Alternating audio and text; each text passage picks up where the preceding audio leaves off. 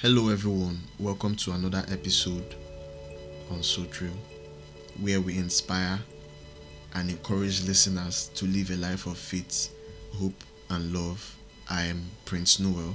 Thus far, it's been a wonderful journey, and I thank God for what He has been doing here on So True. I also thank God for you, all my listeners, who made out time to listen to this podcast, who made out time to like, subscribe, and follow up with what we are doing here on So True. I am grateful to God for you all, and I pray that God continues to bless you, your families, and anything you put your hands into shall prosper in Jesus' name. Amen. So, today, our fourth episode, I'll begin by reading a passage of the Bible in the book of Genesis, chapter 1, verse 26 and 27. And it says, Then God said, Let us make human beings in our image, to be like us. They will reign over the fish in the sea, the birds in the sky, the livestock, all the wild animals on the earth, and the small animals that scurry along the ground. Verse 27 So God created human beings in his own image. In the image of God, he created them. Male and female, he created them. Hence, the topic God's engineering. Thus far, we've been talking about faith, faith here, faith that, living in faith, fear over faith, and uh, episode 3 no such thing as can't. But today, I want to talk about us, you and I, God's engineering. Because you are God's engineering, I am God's engineering. There is no other thing as perfect as us. We humans are the most perfect creation. Because inside of us we have we, we have the spirit, we have the soul, we have the body. You feel me? So these three combined together makes up God's engineering. Flesh and blood, God's engineering. If you look around, you see that even with all the technology we've been able to get, the science and everything, we've not been able to create man. You feel me? We've not been able to create man. Instead, we create robots. No matter how hard we try, we cannot create man. Man is designated for God only. It's only God that gives life, and it's Him that can take life and also destroy the soul. What we are today is God's design. He is the potter, we are the clay. He molded us to His taste. He gave us abilities, gave us potentials, gave us purpose here on earth. And that's when He brought us into the earth and said, Be fruitful and multiply, fill the earth. We here, humans, we all have purpose here on earth, and our purpose is what God made us to be. Well, let me sit up. Make I talk way.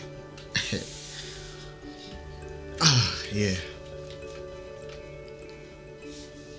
Remember earlier when we read in the book of Genesis chapter 1, verse 26 to 27, he said, Let us make man in our image and our likeness.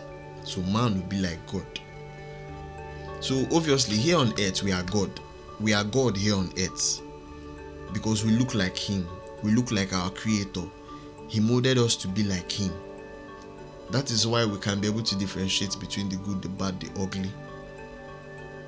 And He brought us here on earth with a purpose. Every single one of us here on earth has a purpose. The thing now is, my purpose is different from your own purpose.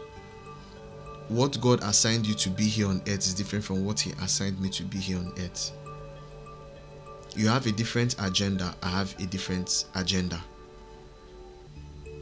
But one thing that we all understand is that there is one thing in the book of Jeremiah 29, verse 11, it says, For I know the plans I have for you, declares the Lord plans to prosper you and not harm you, plans to give you hope and a future. So, God's plan for us is of good and not of evil. His plan for us is to give us hope and a future, an expected end. Like I said earlier, our purpose is not the same. My purpose and yours ain't the same. Purpose, our purpose is given to us based on our ability, based on what we can handle. You feel me? That is why it is not the same. If everyone could handle the same thing, then everyone's purpose would have been the same thing. But God created us differently. That's why He said He created male and female, man and woman, male and female. He created them. But that doesn't mean because it's male and female we should have different purpose. No. We as men have different purposes. That's the same thing with women. Women have their own purposes differently. You get my purpose is not the same thing as my dad's purpose. My purpose is not the same thing as my bro's purpose. You feel me? So what what what matters at the end of the day is what did we do with this purpose that God has given to us? Okay, let me stop using the word purpose.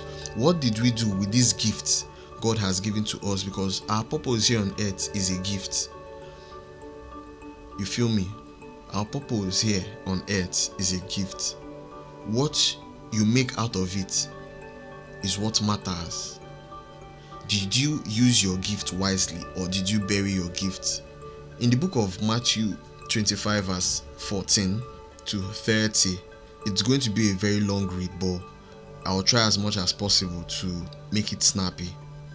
Matthew 25, verse 14 to 30 he says, This is the parable of the three servants. Again, the kingdom of heaven can be illustrated by the story of a man going on a long trip. He called together his servants and entrusted his money to them while he was gone. These are the very words of Jesus. He gave five bags of silver to one two bags of silver to another, and one bag of silver to the last, dividing it in proportion to their abilities. So the man knows, okay, not not everyone can handle 10. Not everyone can handle 5, sorry. Not everyone can handle 2. So he divided it in proportion to their abilities. So to one he gave 5, to another 2, to another one because he knows what you are capable of. He knows if you are capable of five. He knows if you are capable of two. He knows if you're capable of one. That is the same thing that happens to us as human. God knows what we are capable of, and He gives us this talent. He gives us this gift. He gives us this purpose based on what we are capable of. You feel me? So, verse 16 says, The servant who received the five bags of silver began to invest the money and earned five more, making it ten. The servant with two bags of silver also went to work and earned two more. But the servant who received one bag of silver dug a hole in the ground and hid the master's money. After a long time, their master returned from his trip and called them to give an account of how they had used his money. The servants whom he had instructed the five bags of silver came forward with five more and said, Master, you give me five bags of silver to invest, and I have earned five more. The master was full of praise. Well done, my good and faithful servant. You have been faithful in handling this small amount. So now I give you many more responsibilities. Let's celebrate together. You see it. What matters is what you used this purpose for. What did you use this gift, this talent God has given to you for? What did you use them to do, did you use it wisely? Or did you bury it? Or did you envy someone else and wished you had someone else's? So now, 22. The servant who had received two bags of silver came forward and said, Master, you gave me two bags of silver to invest, and I have earned two more. The master said, Well done, my faith, my good and faithful servant. You have been faithful in handling these small amounts.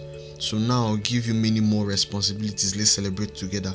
Then the servant with the one bag of silver came and said, Master, I knew you were a harsh man, harvesting crops you didn't plant and gathering crops you didn't harvest. I was afraid I would lose your money, so I hid it in the earth. Look, here is your money back. But the master replied, You wicked and lazy servant, if you knew I harvested crops I didn't plant and gathered crops I didn't cultivate, why didn't you deposit my money in the bank? at least I could have gotten some interest. Then he ordered, Take the money from this servant and give it to the one with the ten bags of silver. To those who use well what they are given, even more will be given them. You see it? To those who use well what they are given, even more will be given them, and they will have an abundance.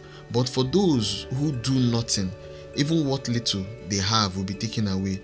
Now throw these useless servants into outer darkness, where there will be weeping and gnashing of teeth. So, people, you see it. It is what it is. What you do with your talent here on earth, it's the goal. The goal is what did you do with your talent here on earth? What did you do with your purpose here on earth? And I know you might be wondering, okay, how how do you find your purpose? How do you know what your purpose is? And the way you can find your purpose is to spend time with God.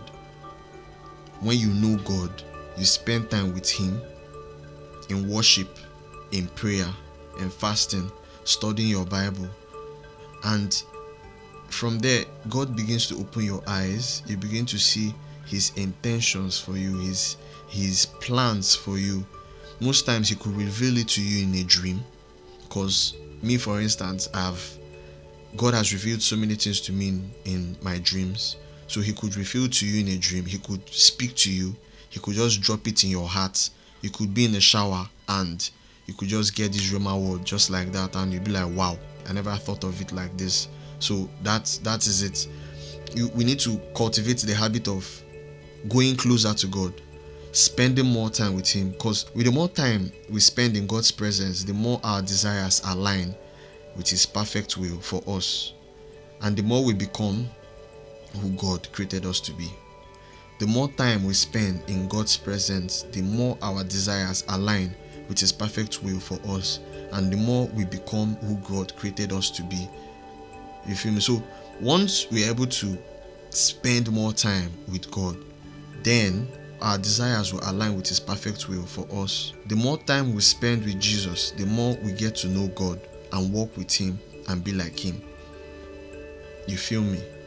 The more time we spend with Jesus, the more we get to know God, walk with Him, and be like Him. So, the bottom line of all these things is to be able to figure out God's purpose, God's agenda for your life, God's plan for your life First things first is knowing God and getting to spend time with Him. Once you're able to cultivate the habit of spending time with Him, because it's one thing to know God and it's another thing to spend time with Him. So once you're able to cultivate that habit of spending time with God, yes, God begins to open our eyes because let me let me let me put it to you like this. You have a friend, you meet a friend for the first time you don't just know everything about the person that day.